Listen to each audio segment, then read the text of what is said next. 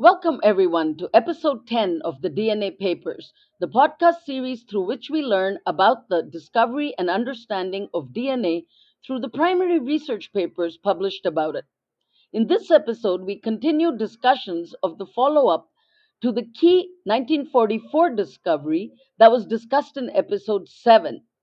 This discovery was that DNA is the molecule responsible for effecting bacterial transformation, specifically the bacterial species Pneumococcus. Where last week we looked at the inspiration this discovery provided to an outsider biochemist to switch his research tracks completely in favor of DNA, in today's episode we return to the laboratory where the discovery was made and look at the way in which the research group itself extended the work and consolidated the evidence that made DNA an important contender in genetics.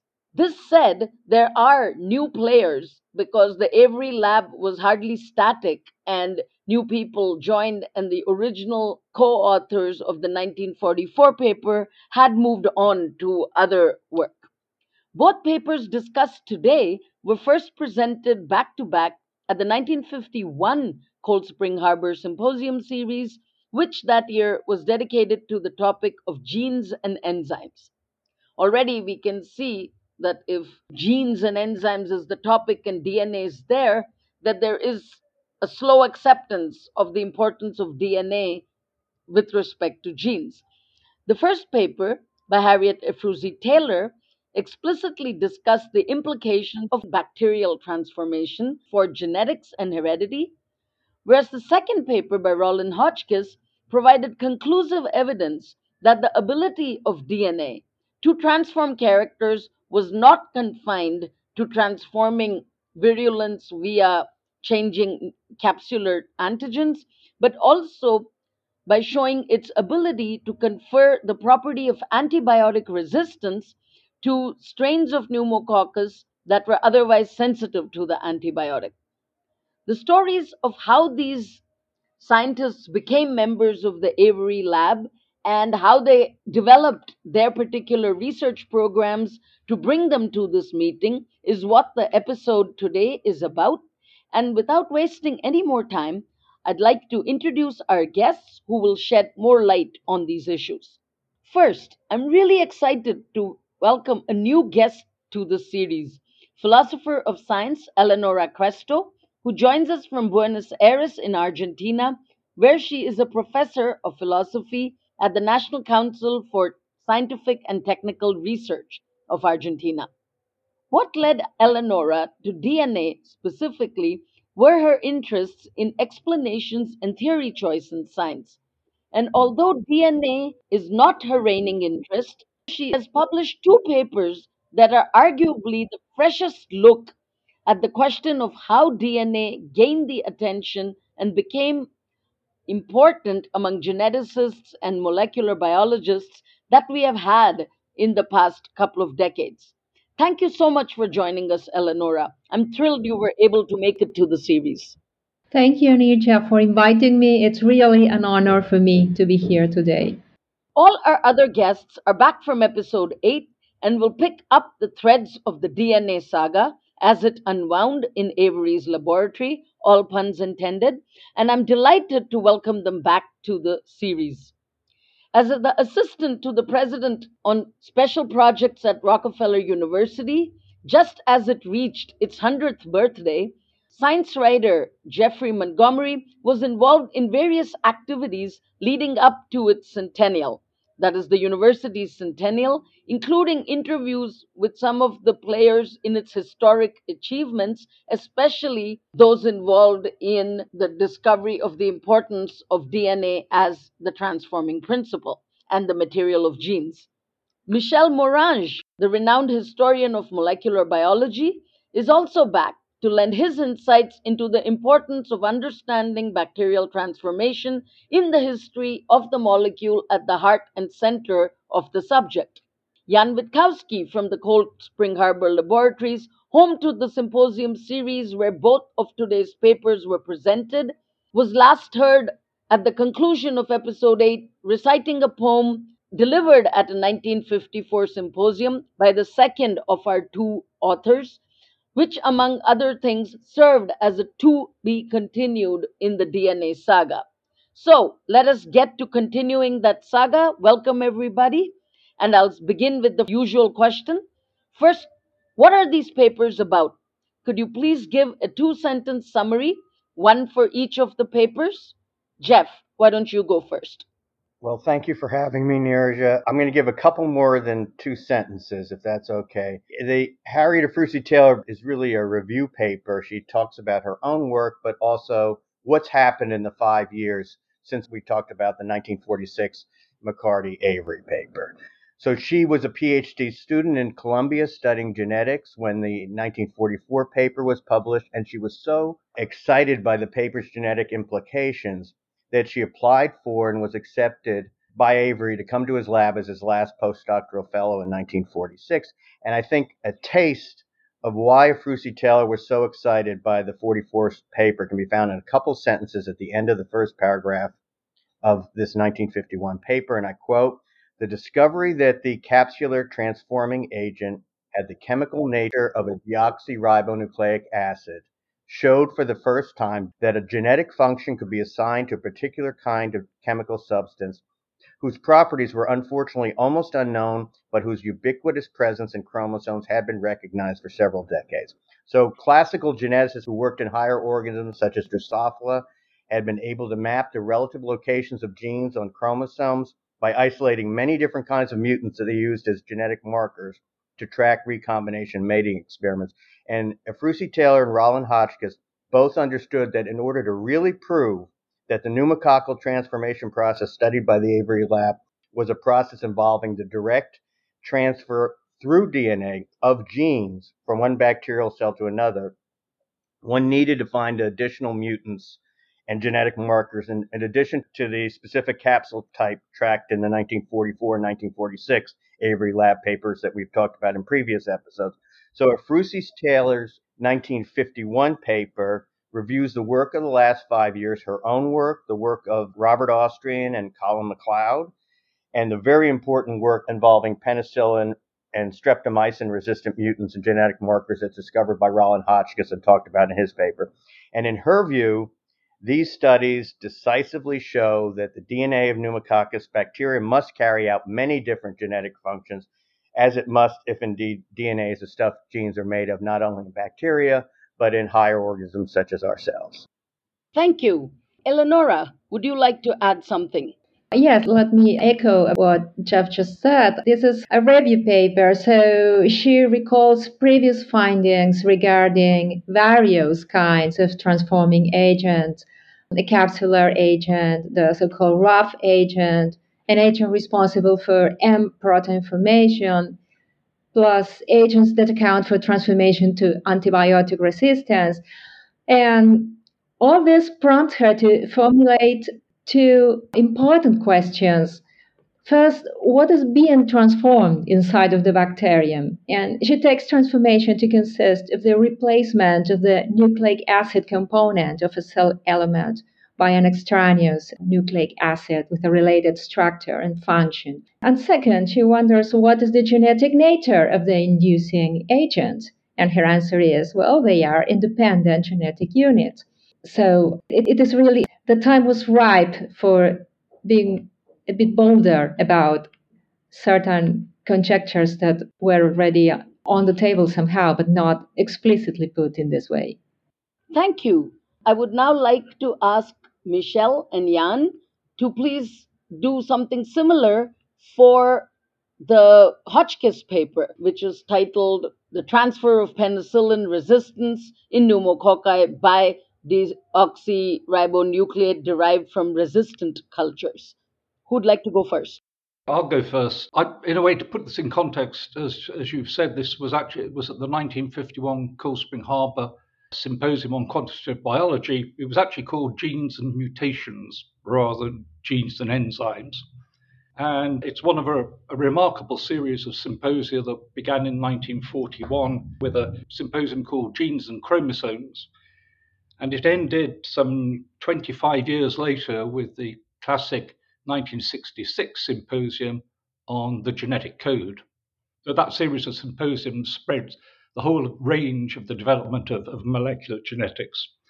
And this symposium was the fourth in the series.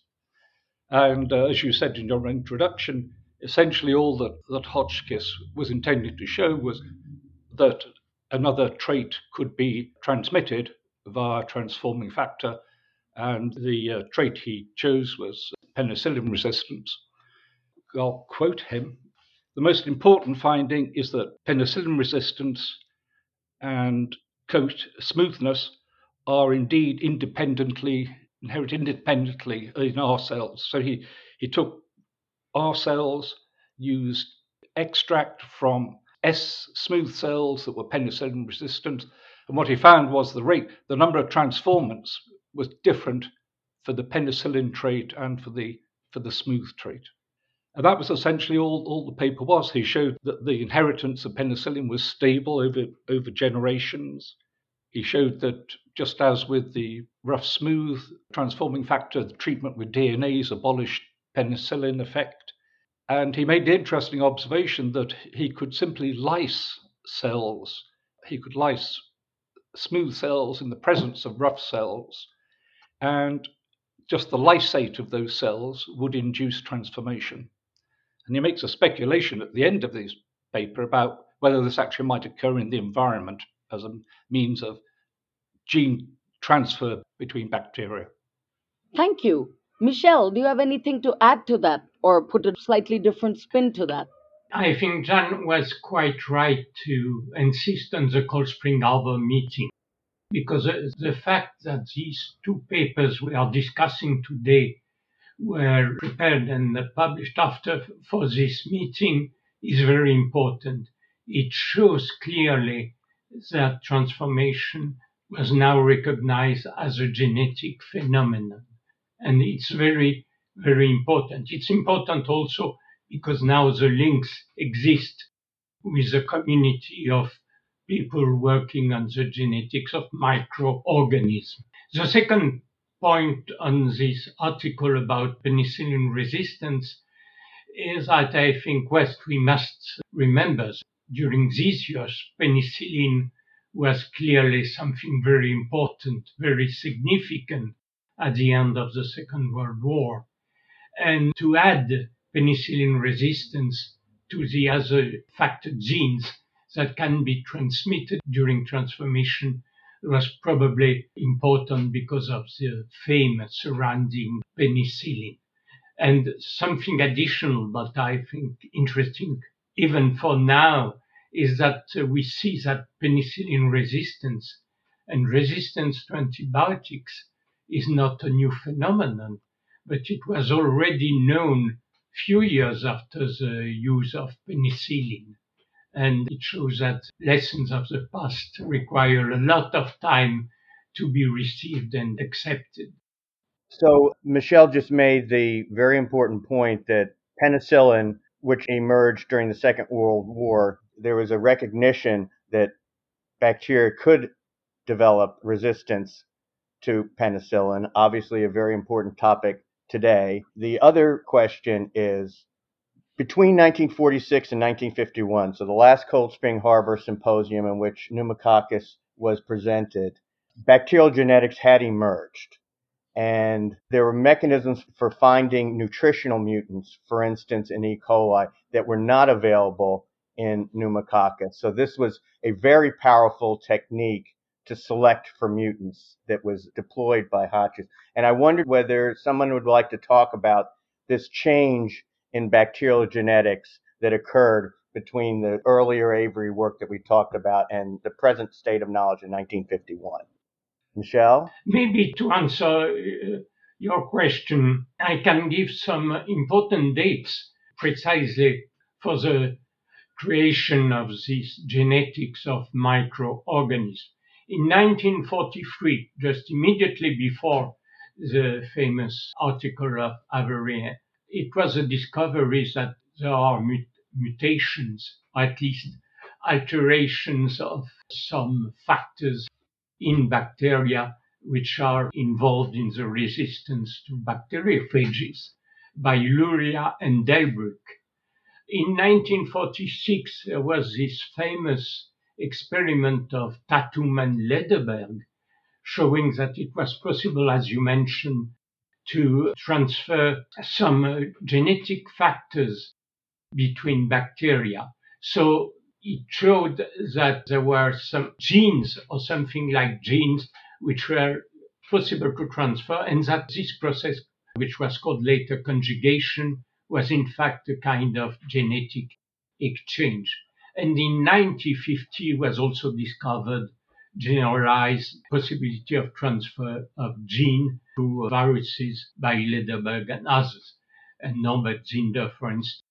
So important discoveries. And in the background, I think there was also the modern synthesis of evolution, which was really becoming an important, very important topic, even in uh, biochemistry and young, very young molecular biology.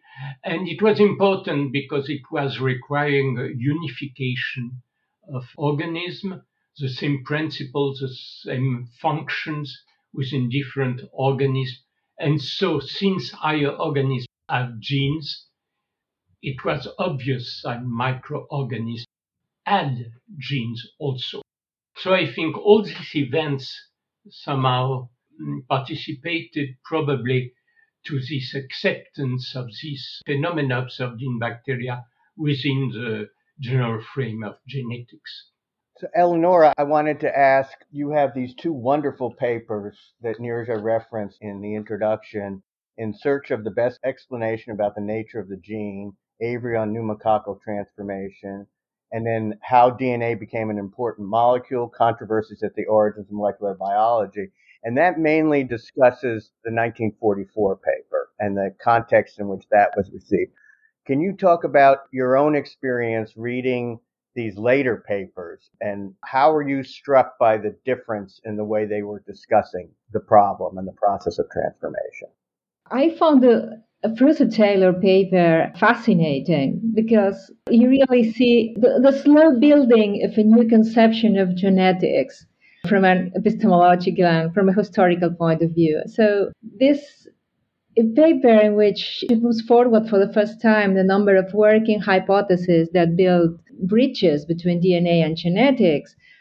I mean, in, the, in this sense, it seemed to me that it's a sort of turning point, and that explains, among other things, why we are discussing the paper here, why it deserves an episode in this podcast series.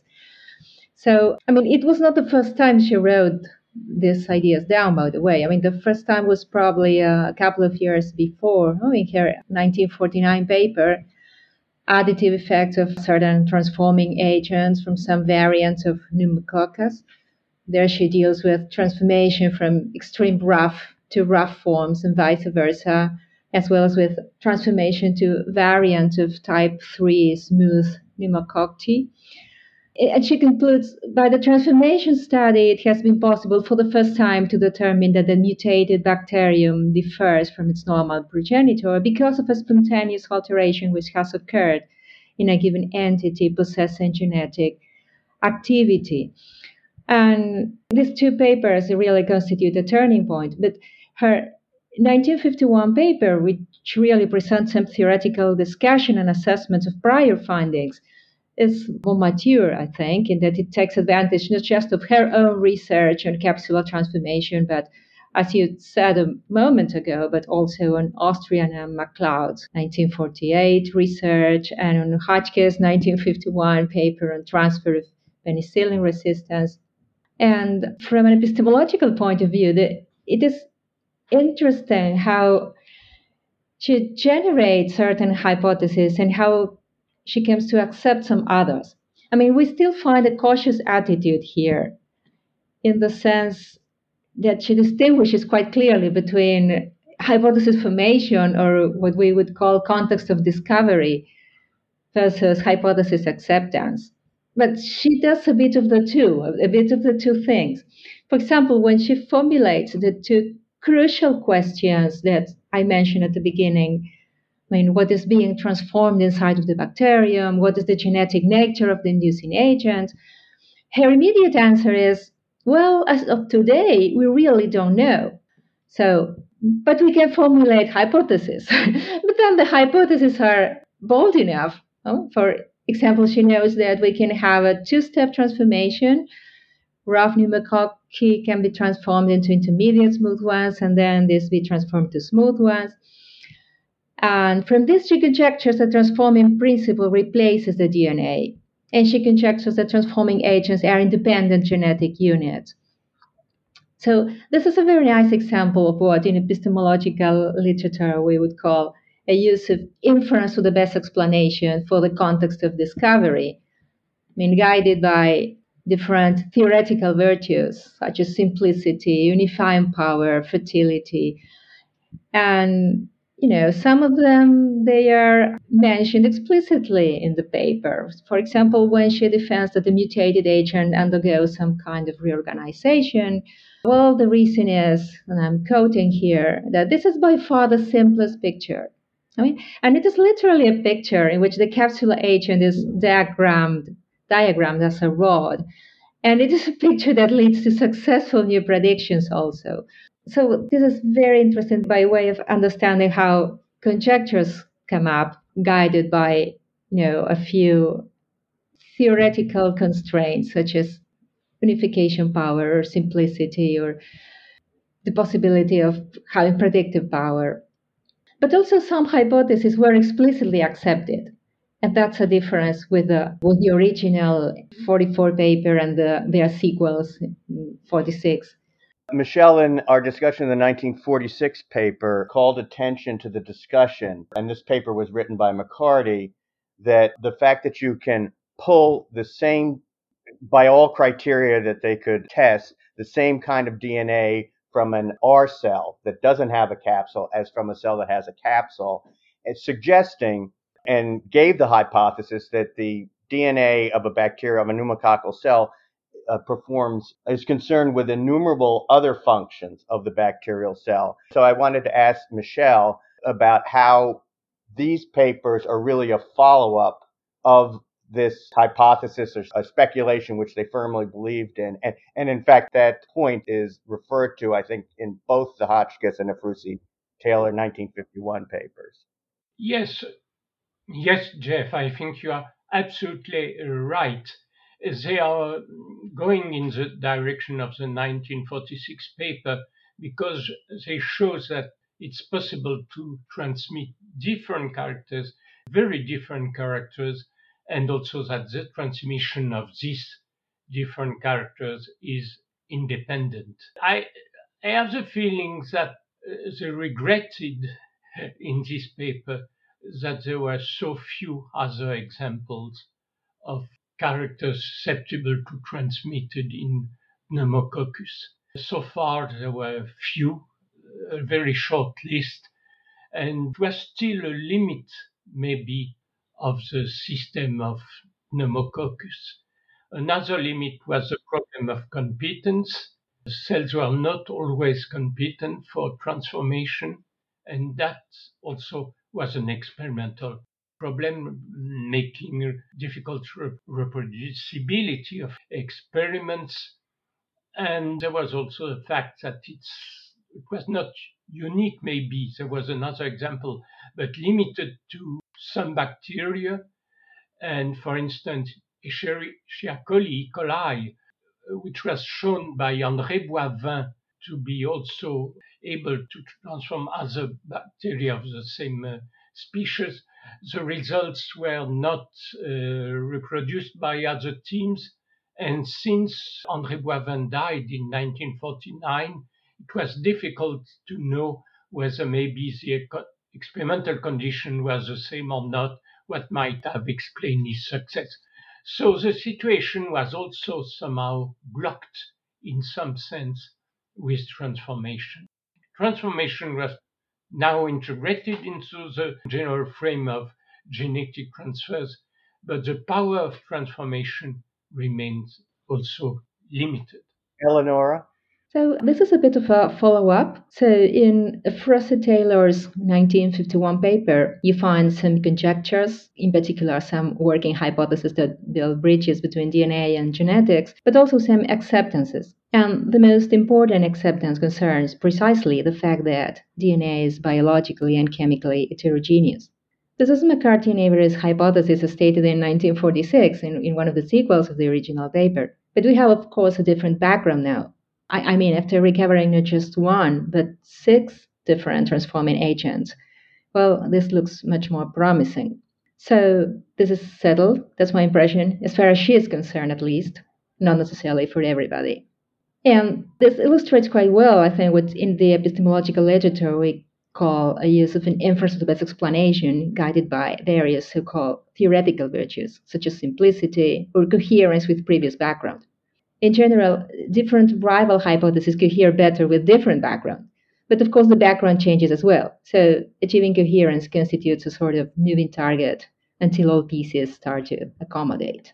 Jan, you were talking about this incredible series of Cold Spring Harbor symposiums that really tracks the whole transition of genetics from its classical phase. They seem pretty uninterested in the chemical nature of chromosomes and genes from 1941 to 1966, where essentially most of the genetic code had been resolved. What was your impression if you looked at the, the context in which McCarty gave a paper in 1946 at the Cold Spring Harbor Symposium that I think that he admits was not particularly well received to these 1951 papers that occur within a plethora of, of major papers by Lederberg, by Hershey, by Norm Horowitz, who of course had been long associated with Beadle and Tatum. Well, what strikes me about this 1951 paper is it seems old fashioned. The tools that are being used are the sort of classic tools of microbial genetics. Transduction. I was actually looking at the 1956 paper that Demerec did, on tryptophan mutants and salmonella, where he uses phage transduction to minutely map the tryptophan locus. Uh, you mentioned the, the change into concerned about the chemical nature of the, the, gene. I mean, that really occurred. I mean, the pivot point there was the 1953 symposium, where Jim Watson presented the DNA molecule, and now you now you had a now you had a chemical and it was clear it was the code in the sequence of the bases. And certainly at the lab, certainly in the Symposia series, it moves away from genetic analysis to more chemical uh, based approaches. Actually, since Jan mentioned chemical approaches, I'd like to interject here and ask one of you to back up for a second and offer some background details about Rollin Hotchkiss the author of the second paper in today's discussion, who was a chemist as it happened.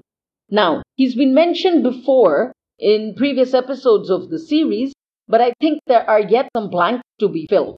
Jeff, I know you've already given us details about Harriet Ephrussi Taylor in your great introduction to her paper, but as the person here who's had a few conversations with Hotchkiss about the DNA story at Rockefeller, could you please provide us some context about him as well?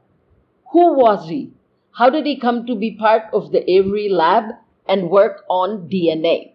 Well, I'll just speak a little bit about my understanding of how Hotchkiss became involved with the transformation work.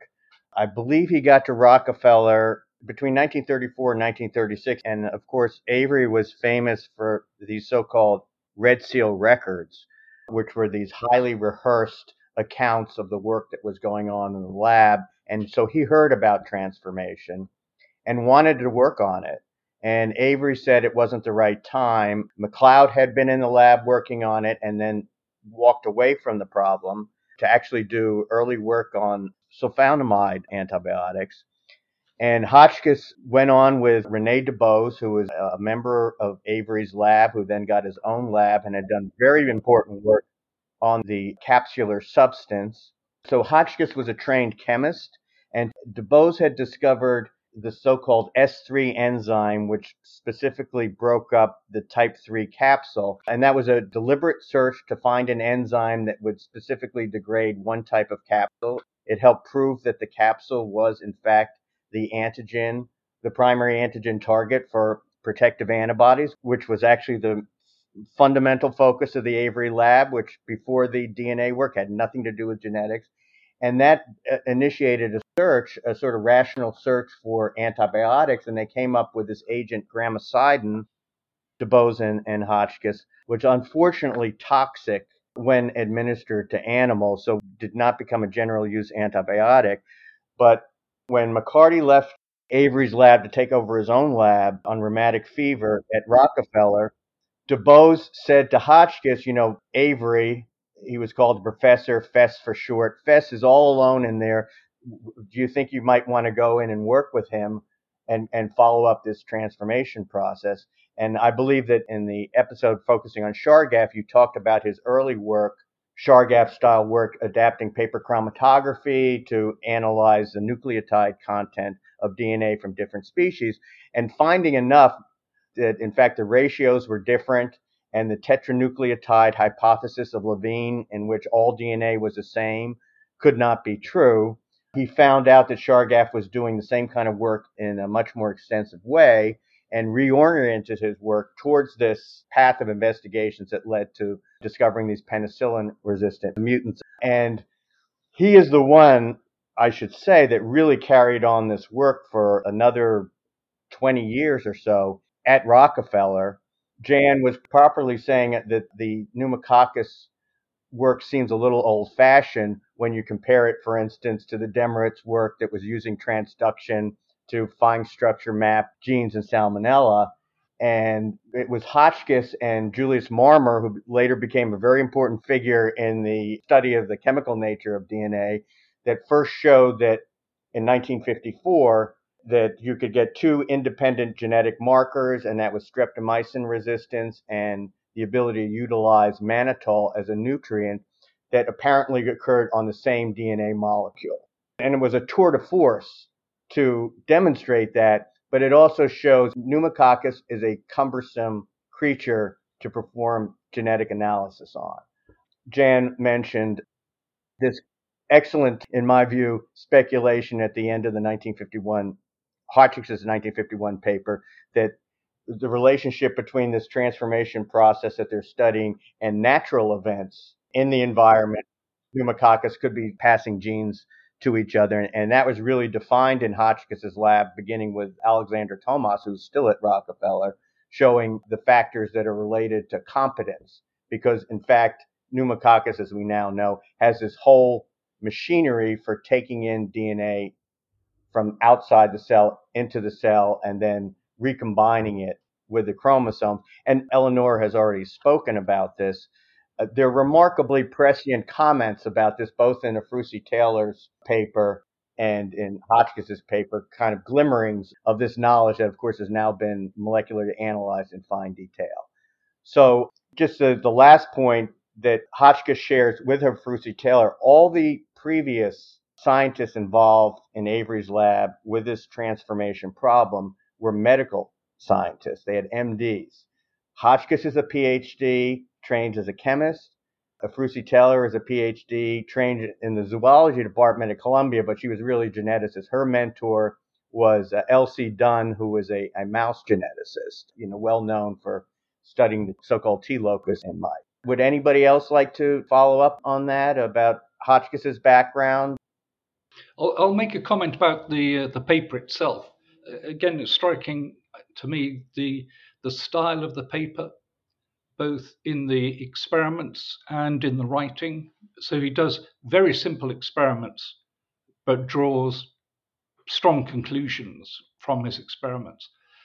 And the style of the writing is, is, is sparse. Um, he doesn't waste words, he doesn't make idle speculations. And in fact, I guess when we, we come to talk about the Hershey experiments, Hershey had a very similar style to Hotchkiss.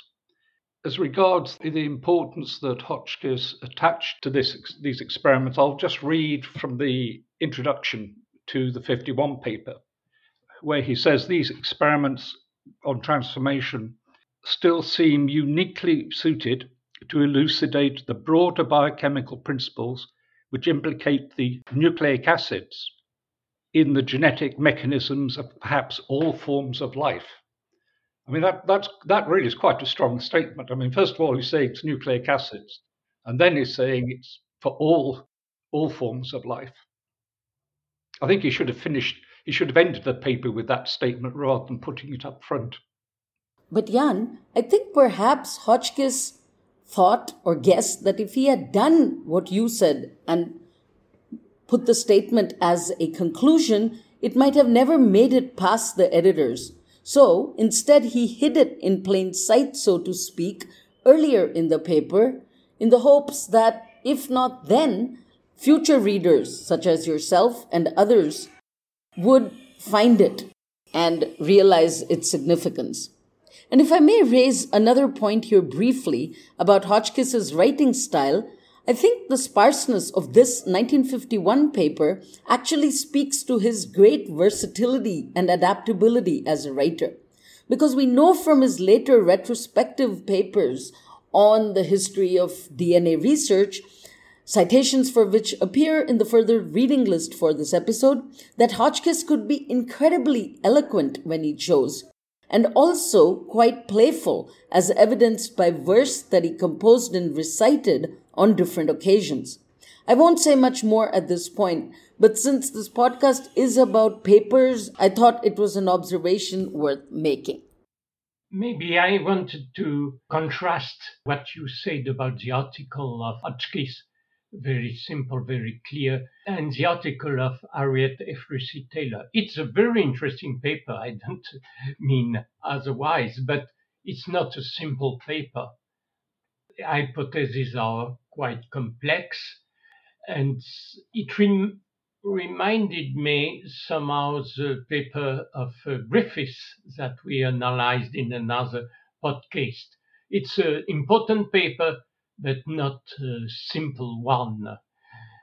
And maybe the, it's the opportunity to to outline a figure that we have not talked about. It's uh, Boris Ephrussi. So, as the name indicates, Harriet married Boris Ephrussi in 1949. But uh, before she met Ephrussi, Boris Ephrussi in 1946, and uh, she went in 1947, she left to France to work in the laboratory of Boris Ephrussi in IBPC in Paris. Ephrussi is a figure that is well known of historians working on this period because he has collaborated with George Beadle before the Second World War, trying to see what was the role of genes in the color of the eyes of Drosophila. It was a very difficult work. In fact, they did not succeed to isolate the chemical substance, but nevertheless, it was a very important work because, it, in fact, it led Beadle to choose a simpler system, Neurospora, where he did with George Beadle and Edward Tatum, they did their discovery on the famous relation between genes and enzymes. So Ephrussi was an active person in this field, but probably was not also a very simple mind. he enjoyed complexity in organism. And I think probably there was, uh, you see the numerous discussions that might have occurred in Paris between Boris Ephrussi and uh, Harriet Ephrussi Taylor. And uh, you know that after Ephrussi will be well known for uh, discovery of the genetic uh, presence of DNA within mitochondria, so genetics, ectoplasmic particles, and also on cell hybridization. So Ephrussi was an important actor, but not maybe in the limelight because of this complexity, because of his recurrent change of topics, and also because in France you had another team which was very active, which was uh, with Jacob, Monod, and Wolf at the Pasteur Institute. And probably the, the second team was more in agreement with the Cartesian spirit uh, than was Boris Ephrussi, who was of a Russian origin. So it's interesting from a cultural point of view to see the influence of Ephrussi, but at the same time, the fact that is somehow in the background of what we discussed today. Yes, just to, to follow up on Boris Ephrussi, in fact, in the 1949 paper, then Harriet Taylor, not yet married to, uh, it was uh, it was sent for publication in 1948, not yet married to, to Boris Ephrussi. She thanks specifically, it is a pleasure to acknowledge the many helpful discussions of this work with Dr. O.T. Avery, Dr. McCarty, and Dr. R.D. Hotchkiss, and in preparation of the manuscript, the extensive discussions of the genetic aspects of the transformation phenomenon with Professor Boris Ephrussi. So I think that it's clear that that, that colored this beyond Harriet Taylor's background studying genetics at Columbia and her interest in genetics, that really colored this very strong emphasis on thinking about and exploring experimentally the genetic aspects of the transformation process. Neeraja? So I know this point has come up before, but I'd like to get back to you, Eleonora, and ask you specifically to reiterate the importance of the Ephrussi, Taylor, and Hotchkiss contributions in a lineup of seminal DNA papers. Why do they deserve an episode in this series? And how do they speak to the issue of how and or why DNA became an or rather the important uh, molecule in molecular biology and genetics? As I was saying, I I think there are very I mean two very different interesting things that are happening in this 51 paper. One interesting thing concerns the boldness to put into print conjectures that were somehow in the air but had not been printed before. But she is clear about the fact that they are just conjectures, they're just working hypotheses. But on the other hand, she also settles, I believe, some things that, and that has to do with the, of course, the fact that many work in many interesting work occurred from 1944 to 1961. So, for example, the fact that there are so different transforming agents, much more than what we could have imagined in 1944, and that means that that makes McCarty and Avery's hypothesis that DNA is biologically and chemically heterogeneous I mean, well, that that makes it pretty much settled by now. There should be no further doubt. I mean, many decades later, when Mirsky, Mirsky, for example, was asked about his reaction during these years, he would say, "Well, you know, given the context, you just had to wait." So, well, the question is, how much would you like to wait? I mean, by, and I believe by 1951, it, it, I think it was clear that you you didn't need to wait much longer. I mean, this is always also Hotchkiss' claim, I think, in a later retrospective article from the 1995. I mean, good scientific practice requires always a skeptical mind. You have the problems of the expert, which is that there are always alternatives to consider. I mean, that's of course fine, but at some point, the context make it more, you know, you have more payoff, but higher payoff by accepting certain ideas rather than just going on suspending judgment. And I think this is what's starting to happen by these years. And this makes it an, a nice uh, turning point. I mean, we have, of course, the important turning point in 1944, but this is a different turning point. There comes the time when certain things are starting to get settled. So, of course, this means, I mean, the reason for this is, is that the background is pretty much different from what we have it in 1944. So I think this is a, an, another nice turning point and one more piece to the picture of the centrality of DNA for genetic considerations. That's what I take to be the relevance of, of this particular paper in this series of, of papers that are being discussed in this podcast. Yes, I, I agree with Eleanor that the difference that one can consider the, the question that the transforming factor is DNA more or less settled by 1951, even though there's a question from Altenberg, Edward Altenberg, who was a very good friend and close colleague of the great Drosophila geneticist Hermann Muller, where he's once again bringing in the idea that this could be the transforming factor. The DNA is somehow hiding some virus that is actually responsible for carrying the genes. And I think Ephrussi Taylor, more effectively than any other rebuttal of the uh, there's protein or there's a virus, says that the hypothesis that this is pure DNA is based on the fact that treatments that denature proteins or subjecting them to the action of enzymes that break down proteins in no way diminish transforming activity, but it's completely and specifically destroyed by the enzyme we talked about in the 1946, the DNase, deoxyribonuclease, that McCarty purified and we talked about in the 1946 paper, and that agents which inhibit this enzyme. So once you discovered that there's this enzyme specific for DNA, it allowed them to control, better control this transformation process. And that if you inhibit the action of this DNase, that protects the transforming activity. So even though it, it would seem retrospectively the issue is settled, it seems that it was not quite settled in people's minds. And I, I actually wanted to ask Michel and Jan also if you'd like to comment on this. It's also true there's a famous Jan Lederberg paper in this 1951 Cold Spring Harbor Symposium that get Zinder that is one of the most notoriously complex papers in the history of genetics.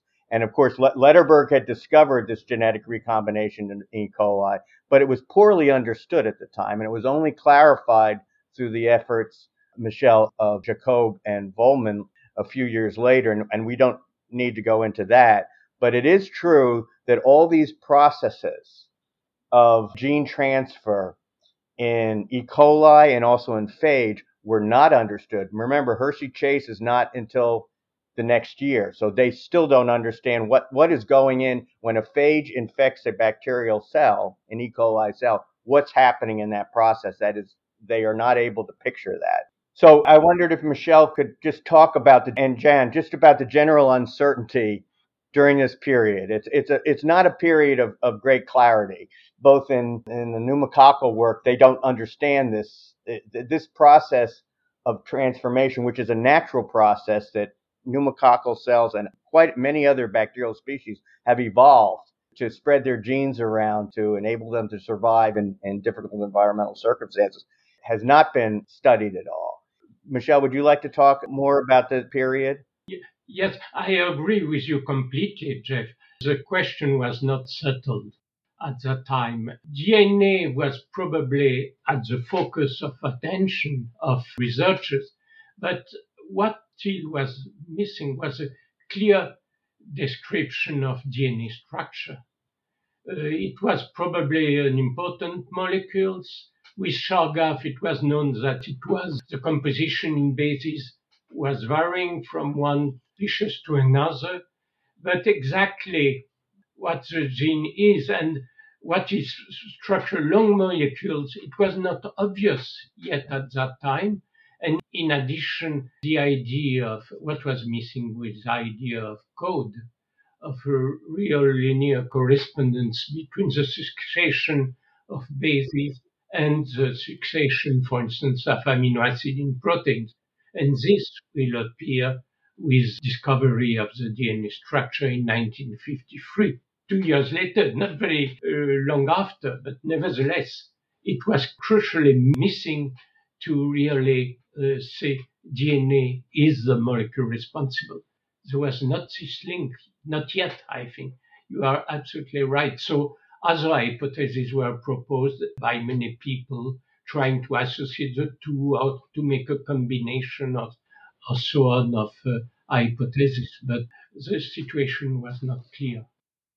Yes, I'd like to ask Jan to comment on this also, what Michel was just talking about. The uncertainty about these gene transfer systems, both in pneumococcal and bacterial mating and in mixed infection and, and phage, but also the pre a model for the three dimensional structure of DNA. You see in both in the McCarty Avery paper from 1946, and I believe in both of the Ephrussi Taylor and Hotchkiss papers, even when they they've rejected the tetranucleotide hypothesis and they're they're understanding that they're different DNAs and they're different ratios of the four nucleotides now known by the letters ATCG. They think that the differences of DNA are three-dimensional structural differences. In other words, the DNA that's conferring penicillin resistance would have a different three-dimensional structure from the DNA that is conferring streptomycin resistance or this rough to extremely rough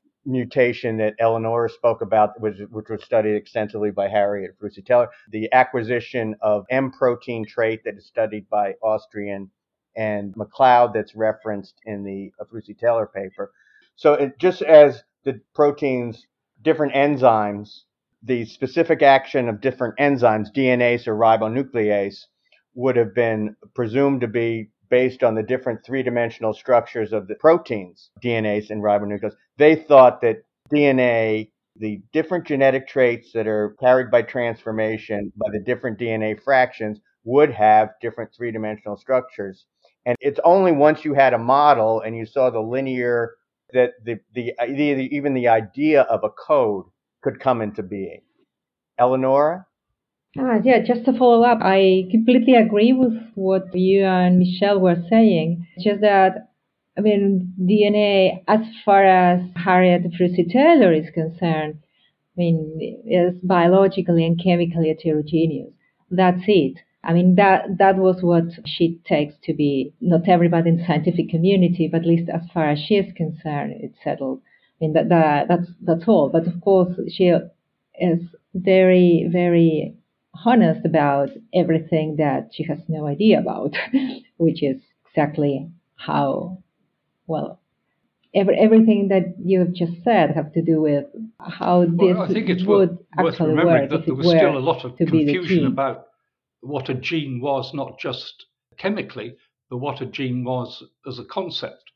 And there's the in that same 51 symposium, it's opened by Richard Goldschmidt, who in a paper that's notorious for his comparison of the gene to the strings on a violin, playing a violin string, because they were having to deal with all these peculiar uh, position effects that, that were being found at, at that time. But Ed Lewis was at that same symposium presenting some of his work. And so in a way, it's not it's not surprising that if if they were still confused about a, a concept of the gene, sort of the move the move to thinking about the gene as a as a as a chemical, I think must have been really quite a a stretch. But coming back briefly to the point you were saying, Jeff, about uh, the very soon DNA was regarded as the, the, the chemical of the gene. And I think I mentioned this before in a 1954 symposium. Kenneth Cooper criticized Hotchkiss's paper on those very same grounds that there might still be a very active contaminant as part of the transforming factor that was not DNA and it was the, the transforming factor. And Hotchkiss, I think, made a rather nice point. He said, well, actually, of course, no one's proved that enzymes are proteins. There might be some very active little thing associated with the protein part of an enzyme that also gets carried along when it gets crystalline. And when the protein is denatured, this little thing, whatever it is, falls off and can't work as an enzyme anymore. I thought that was really quite a nice little riposte. If I could just follow on Jan, when you were talking about the concise nature of the Hotchkiss paper with the flourish at the beginning, uh, that the transformation phenomena seems to point towards the broader biochemical principles which implicate nucleic acids and the genetic mechanisms of perhaps all forms of life. I was very intrigued. He found, Demerec had previously found in a different bacterial species, that acquisition of resistance to penicillin is, is a multi-step process. To become highly resistant to penicillin is a three-step process that you have to continuously select for that, and that that is paralleled by transformation. So you have to do one one transformation to get modest penicillin resistance, another transformation to get medium penicillin resistance, and then still a third to get high level penicillin resistance. And he says, and this is connecting his work to the earlier work, pioneering work of Demerec, who of course was the director of Cold Spring Harbor at the time this symposium was given in 1951, that this encourages a view that these transformations in pneumococcus have recapitulated the experience of the resistant donor strains and originally acquiring the, through stepwise spontaneous mutations their resistance to penicillin. And that triggered in my head a phrase from a famous lecture by Max Delbruck, physicist looks at biology, that if it be true, and I'm quoting from this 1949 lecture, if it be true that the essence of life is the accumulation of experience through the generations, then one may perhaps suspect that the key problem of biology from the physicist's point of view is how living matter manages to record and perpetuate its experiences. So we can see sort of latent, nascent in this phrasing of Hotchkiss and of course in this old transformation work that the acquisition of genetic experience through mutation and natural selection has now been connected to DNA, to the progressive acquisition of DNA. But as we've discussed, that doesn't really become clear until some years after 1951. Thank you, Jeff, both for your insights into today's paper and for stepping in so ably and taking over as moderator of today's session when technical glitches threw me off the air. Thank you also, Eleonora, Michel, and Jan, for your very valuable contributions to today's discussion. This has been a podcast from the Consortium for History of Science, Technology, and Medicine. I am Neeraja Sankaran, the moderator for the series, and would like to invite you back next month when we move on to the next chapter in the history of the DNA papers.